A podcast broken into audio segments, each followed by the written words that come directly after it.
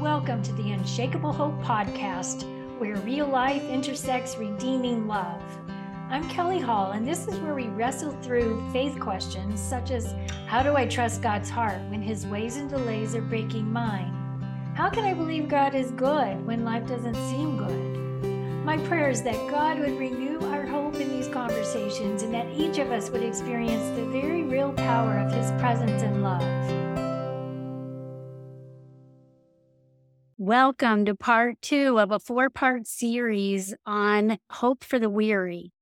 In each of these four podcasts, we're exploring the question how do I hold on to hope when I'm feeling weary and worn out?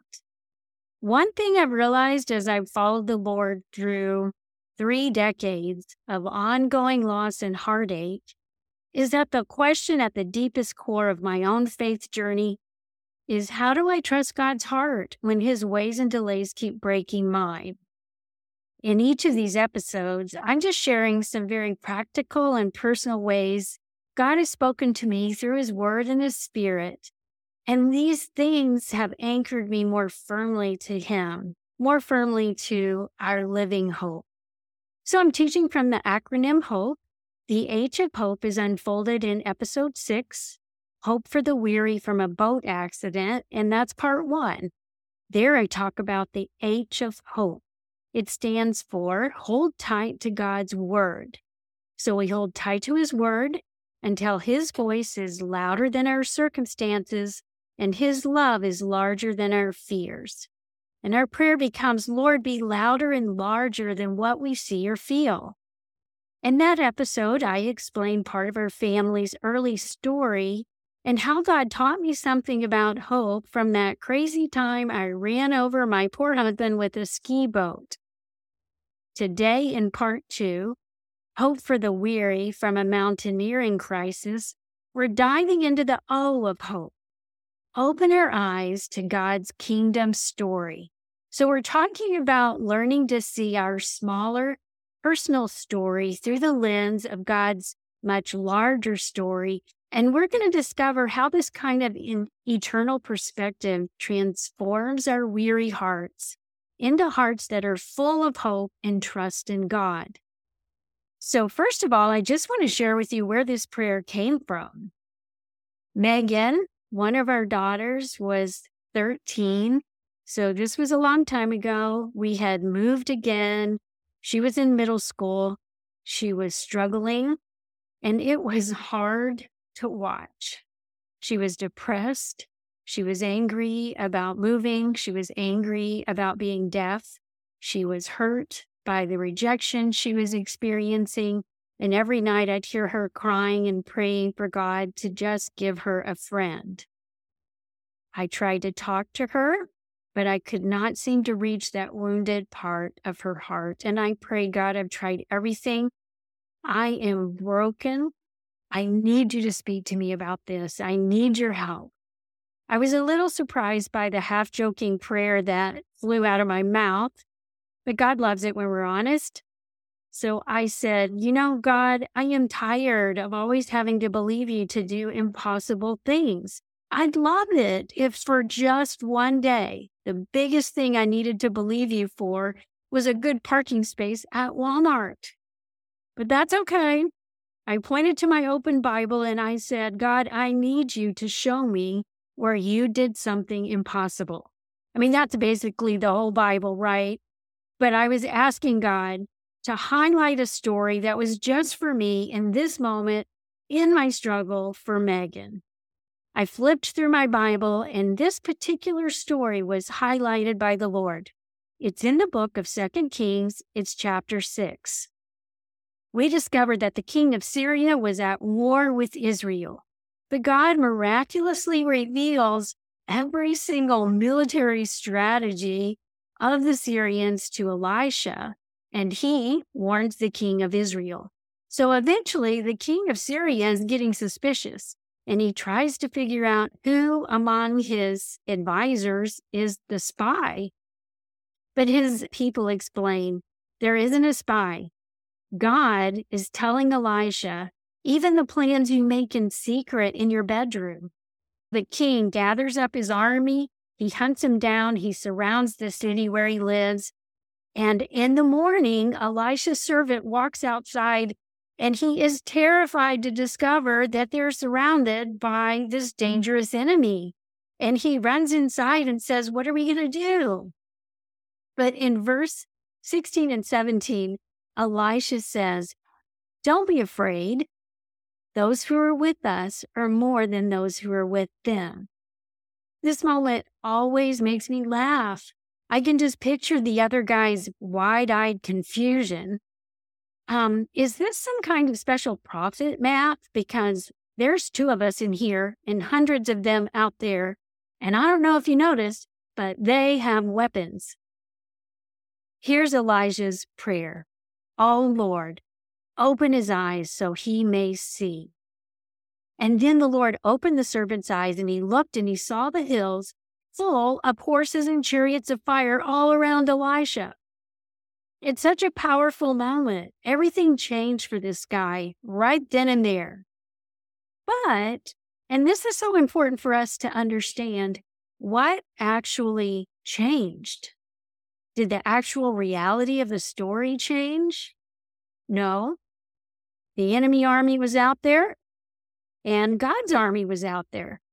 What changed was what he saw. Suddenly, the servant was seeing what was unseen.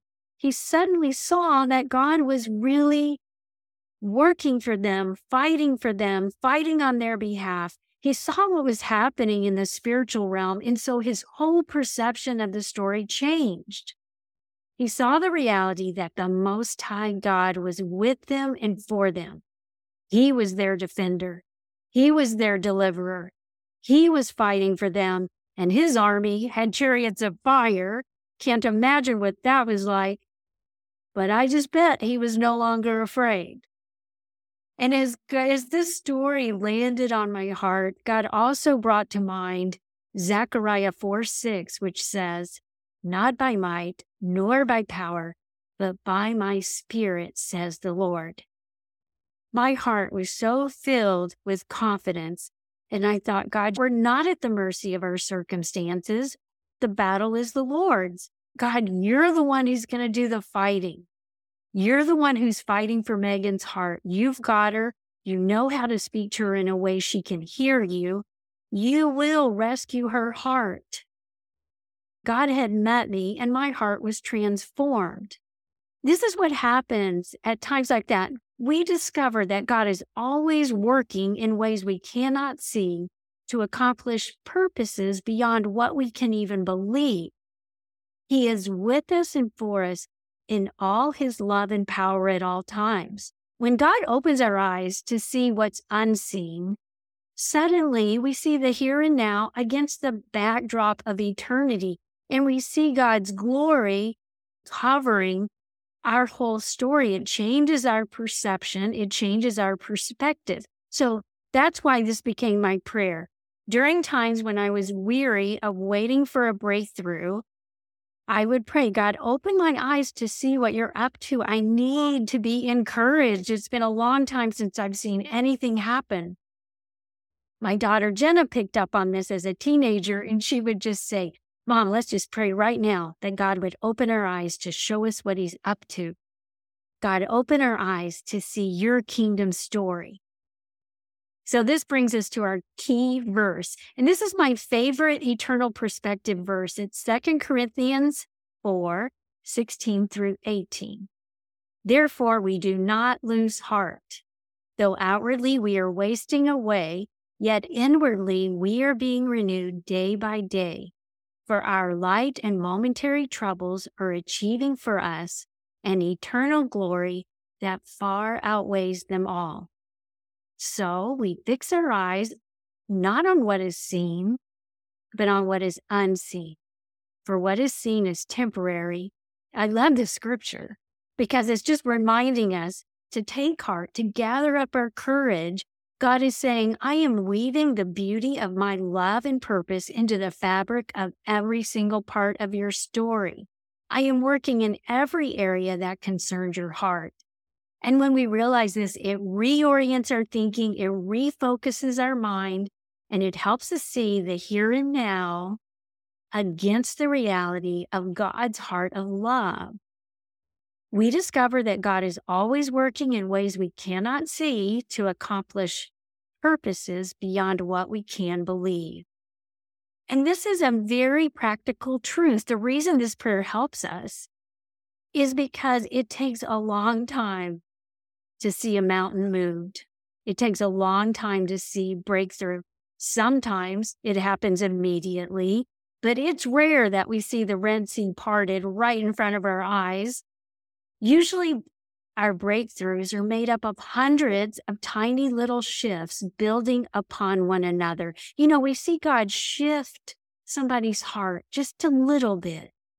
And this is a powerful way God builds our hope. When we look for his goodness, when we look for his hand at work, he will open our eyes to show us what he's up to. And we see the reality of his much larger story. We begin to notice a word or a tone that's changing.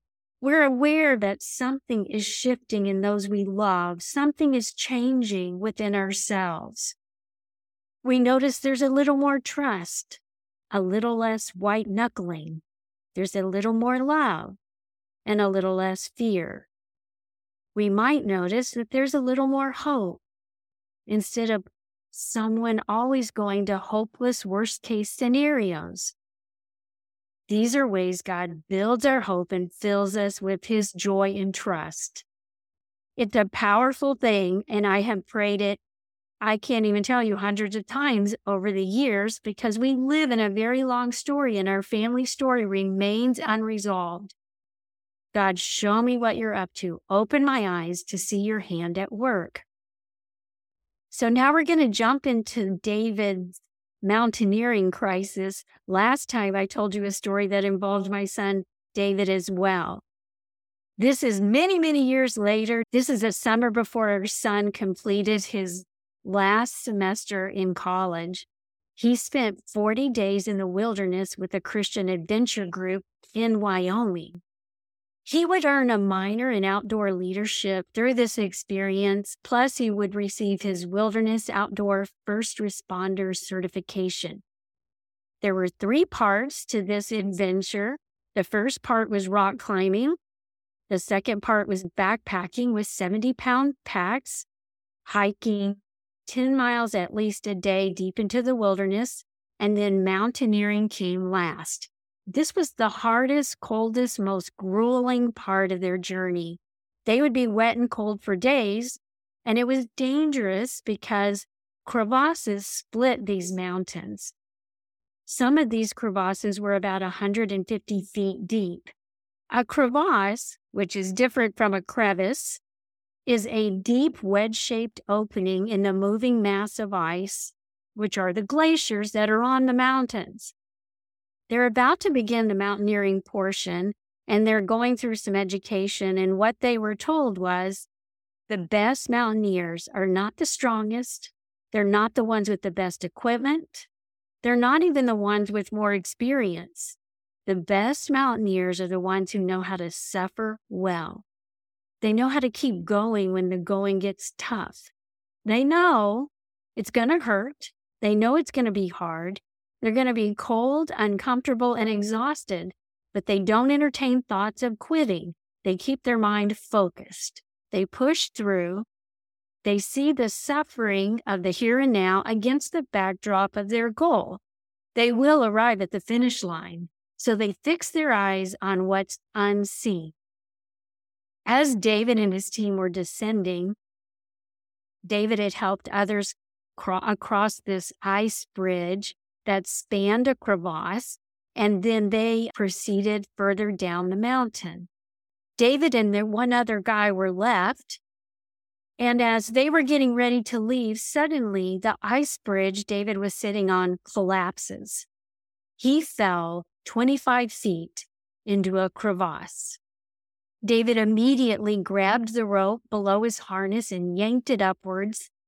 This should have stopped his fall, but it didn't even slow him down. He had no idea why or how to stop it. When he finally did stop falling, He was hanging in a severe back bend, his head and feet both pointing downward due to the 70 pound pack on his back. He was able to grab the rope and pull himself upright. He was terrified and praying for God's rescue, but he assessed his situation. What do I know right now that's true? My rope is securely attached to my friend at the top of this hole. My harness is securely attached to me. My rope and my equipment are in good condition. They're not going to fail. I'm not going to fall any further. He looked up. He focused on the sunlight at the top of the crevasse and said, That's where I'm going. And he started to climb. The ice was smooth and slippery. He struggled to get a good hold. He couldn't climb it. But because it was narrow, it was a narrow opening, he was able to pull his knees up, press his back into the wall, plant his feet with the crampons on the opposite wall, and slowly inch himself upward. He was struggling to make much progress. He had to take his gloves off to get a better finger hold to help with the climb up. This whole time, David refused to look down into that bottomless darkness. He refused to entertain worst case scenarios. He knew there was nothing that could steal his courage faster than that. Finally, he made it close enough to the top for his friend to grab his arms. But his friend couldn't pull him out, and they didn't know what was wrong. Finally, they realized the rope was stuck. That's why he had kept falling. The rope had cut into the edge of the crevasse and was buried deep into the ice. This was the worst moment of the entire ordeal. David had to let go of his friend and let himself slide back down into that hole. This was where the mental struggle got worse. He couldn't do anything but wait. He hung helpless in the harness, exhausted, wet, cold. His hands were numb. He was struggling to take a big breath because of the weight of the pack. And he was praying. Eventually, the rope was freed, and David once again began to inch his way up to the top. His friend grabbed his arms, and I think he catapulted out of that hole faster than they could have imagined. And then he lay on the ice, gasping for air. Once David had caught his breath and feeling had returned to his fingers, they headed back down to join their team. The team still had no idea what had transpired or what was taking them so long. When David and his friends were finally both safe with the team, they both started sobbing. Cortisol and all the anxiety and stress finally left their bodies. So David explained what had happened. And one of the guys said, That reminds me of that verse, for he will command his angels concerning you to guard you in all your ways. They will lift you up in their hands so you will not strike your foot against a stone. At that moment, God opened David's eyes to see what was unseen.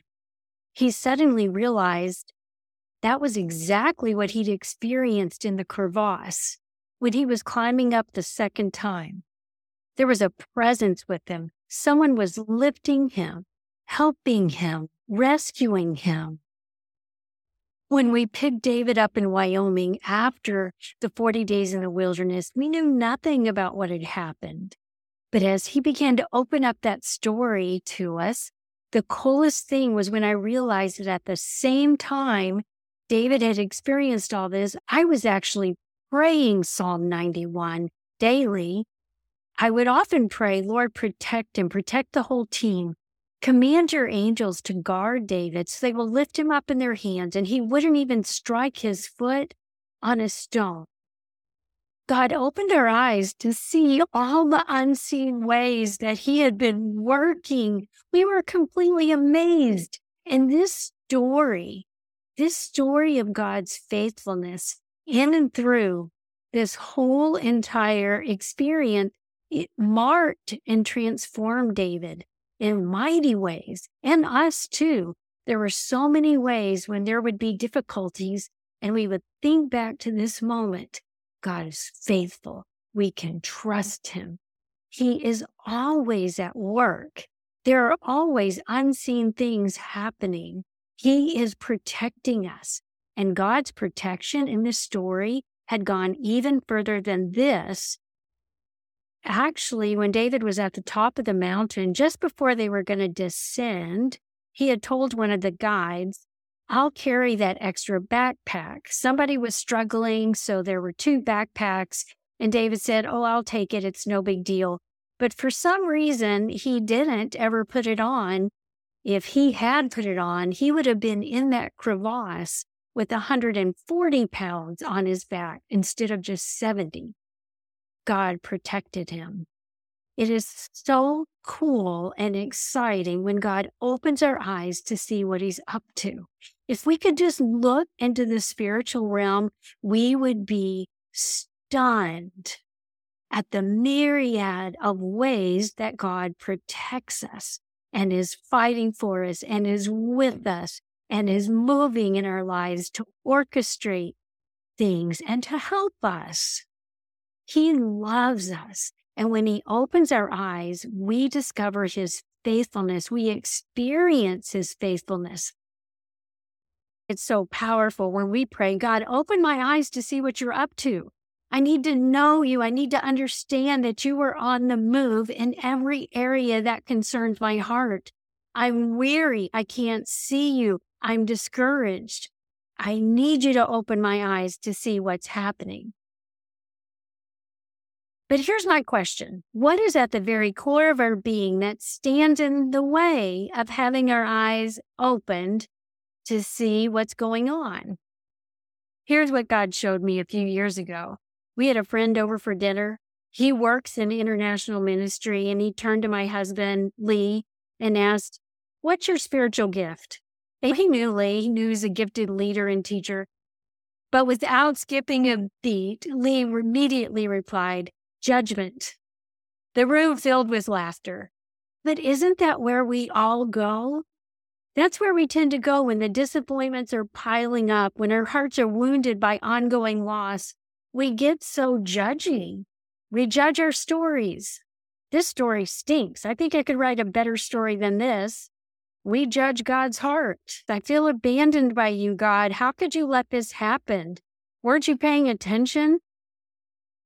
We also judge ourselves. And this is so subtle, but we wonder is this my fault? Is God punishing me? Is God disappointed with me? And those are lies. So, how does God rescue our hearts from these places? I have learned that it's absolutely impossible to see with God's eyes unless we wrestle through our own judgments so that we can see our story within God's much larger story. And the other thing that happens is when we wrestle through our judgments, we're able to see our story through the lens of God's goodness and love. And this is what helps us see differently. I'm just going to share with you a really simple example of how this happened in my own life. We had just moved to San Antonio. We were living on Randolph Air Force Base. It was the beginning of the summer. We knew we'd be moving again in two years. And here's how it works in the military you just immediately get involved. You immediately start making friends. You know you're not going to be there long, so you don't have time to waste. We visited a church. I signed our two older kids up to go to their high school camp, which was scheduled to leave the next week. I received a call about three days into the camp to inform me that our daughter's cochlear implant had broken. She couldn't hear anything, and her speech gets significantly worse when she can't hear. So people struggled to understand her. No one knew her. And my heart was just broken. I didn't know what to do. We had sent along spare parts. She was trying to make it work, but it wasn't looking very hopeful. And to make matters worse, believe it or not, this was the second time her implant had broken while on a church youth group trip. It was really hurtful for me. I was waiting for a return phone call so that we could work through some solutions. And I walked outside to pray. And remember, we've learned that it's impossible to hear God's heart unless we wrestle honestly through our hurts and our confusion with Him. And I just said, God, this doesn't make any sense. Our sweet daughter has suffered so much rejection. She struggles so much to be accepted. I planned this whole thing so she can make some friends, hear some good biblical teaching, and none of that is going to happen. Why in the world would you do this? I am so hurt. I need you to talk to me about this. It just seems like you're neglecting her. It seems like you're not paying attention. God, I know you're good. I know you love her. I know this didn't take you by surprise, but I can't sort through this. And I need you to help me see differently. Tears were just running down my face as my heart broke wide open for just another disappointment on top of so many other hard things. At that moment, God spoke to me and he just said, I'm so much bigger than this, Kelly. I'm so much bigger than this. It's not just the words he spoke, but it's how he met me. He poured the truth of his love into me. Somehow he expanded my soul to receive the purity and the greatness and the beauty of his goodness and love. It was like nothing I'd ever experienced.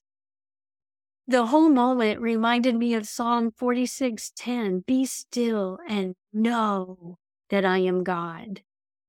I knew things in that moment about God's heart that I'd never be able to describe. God transformed me and in that moment, in that overflow and the outpouring of his love, he healed my wounded, offended heart. He helped me see my story through the lens of his goodness and indescribable love. He didn't explain himself. He didn't tell me how it was all going to work out, but I knew in ways I can't even explain that God was with her that he was loving her, that he was loving me, that he was working in ways we couldn't see to accomplish purposes far beyond what we could believe. He knew how to speak to her in a way she could hear him. He didn't need my plans to make things work for her.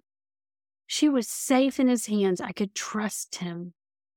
I could trust him. Warren Wiersbe says, when you and I hurt deeply, what we really need is not an explanation from God, but a revelation of God.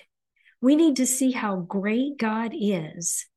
We need to recover our lost perspective on life. Things get out of proportion when we're suffering, and it takes a vision of something bigger than ourselves to get life's dimensions adjusted again. This is exactly what we're talking about in Second Corinthians 4. We need to recover our lost perspective on life because when we're suffering, we can't see clearly. That's also what we learn in the description of the mountaineers. The people who are the best at mountaineering are the ones who suffer well. They're people who are able to look beyond what they're suffering and see a picture of something bigger than themselves. God always has a purpose in everything we walk through. This is one of the things that comforts my husband's and my heart more than anything else. God does not waste our pain. And that's what it says in Romans 8 28, too. And we know that in all things, God is working for the good of those who love him and are called according to his purpose. I wonder if we are people who know how to suffer well. But that's what happens when we ask God to open our eyes to see what He's up to. It gives us the courage and the perspective and the purpose to push through everything we're going through. We know that God is with us and that He hasn't left us and that He is working all things together for good. There are two things I've learned that have encouraged my heart that have helped me cultivate hope when I'm weary. And the main thing is to remember and rehearse stories of God's faithfulness. I would encourage you just to set aside some time And I promise you, it'll be one of the most encouraging things you've ever done. I love to just sit with my journal and pray, God, remind me of the ways that you have been faithful to us. Open my eyes to see what you've done. When we remember God's faithfulness in the past, it enables us to trust his heart in our present. So I want to just show you some of the ways God opened our eyes to see what he was doing with our oldest daughter at that Christian camp. It was actually held in Nacogdoches, Texas, where my parents lived. So even though it was five hours away from us, she was only about 10 minutes away from my parents. They were able to spend the whole day with her. They offered to let her come stay with them. But later, her implant miraculously started working. So she finished out the camp and actually enjoyed her time. As I look at that story, I just see what God does so often. He sustains us with his many kindnesses and love. Let's look at David's story. God opened our eyes to see the unseen ways he was working his glory and faithfulness in and through every part of David's story. That experience marked and transformed David's heart. A few years later, when he lost his job in some ways that were hurtful and disappointing, and he was searching for a new job, he frequently rehearsed that story of how God miraculously provided for him, how he had lifted him up in that crevasse, how he had protected him. Every time he did, it would fill his heart with hope and it would help him surrender his fear and trust God for his provisions. 2 Corinthians 4 16 through 18. Therefore, we don't lose heart. Though outwardly we are wasting away, yet inwardly we are being renewed day by day. For our light and momentary troubles are achieving for us an eternal glory that far outweighs them all. So we fix our eyes not on what is seen, but on what is unseen. For what is seen is temporary, but what is unseen is eternal. When the disappointments come, when the landscape shifts, when the bottom falls out, when we find ourselves in a dark pit, we need to remember this pit is not our home. It's not even a campsite. It's a place that we are going through. God's path is always up and out, but it's never linear and it rarely makes sense. We'll always encounter delays, detours, and ditches. Jesus says, I have told you these things so that in me you would have peace. In this world you will have trouble, but take heart. I've overcome the world. So in both those verses, we're encouraged to take heart, to gather up our courage, to fix our eyes on things that are unseen. God has not abandoned us. We are never alone. I would encourage you to spend some time with the Lord and make a list of the truths that anchor you more firmly to God's heart. Every time a big disappointment hits me, the first thing I do is say, What do I know that's true? So I just want to close with some of my favorite anchor points. You are God and there is no other. You are God and there is no one like you. Isaiah 46, 9 and 10. Lord, you are sovereign. You are completely in charge of all things. Nothing and no one can stand in the way of your good plans and purposes being accomplished. And I know that even in this hard thing, you are supernaturally working to bring good out of it because you tell us that in all things you work for the good of those who love you and are called according to your purpose. And Psalm 27, 13 and 14.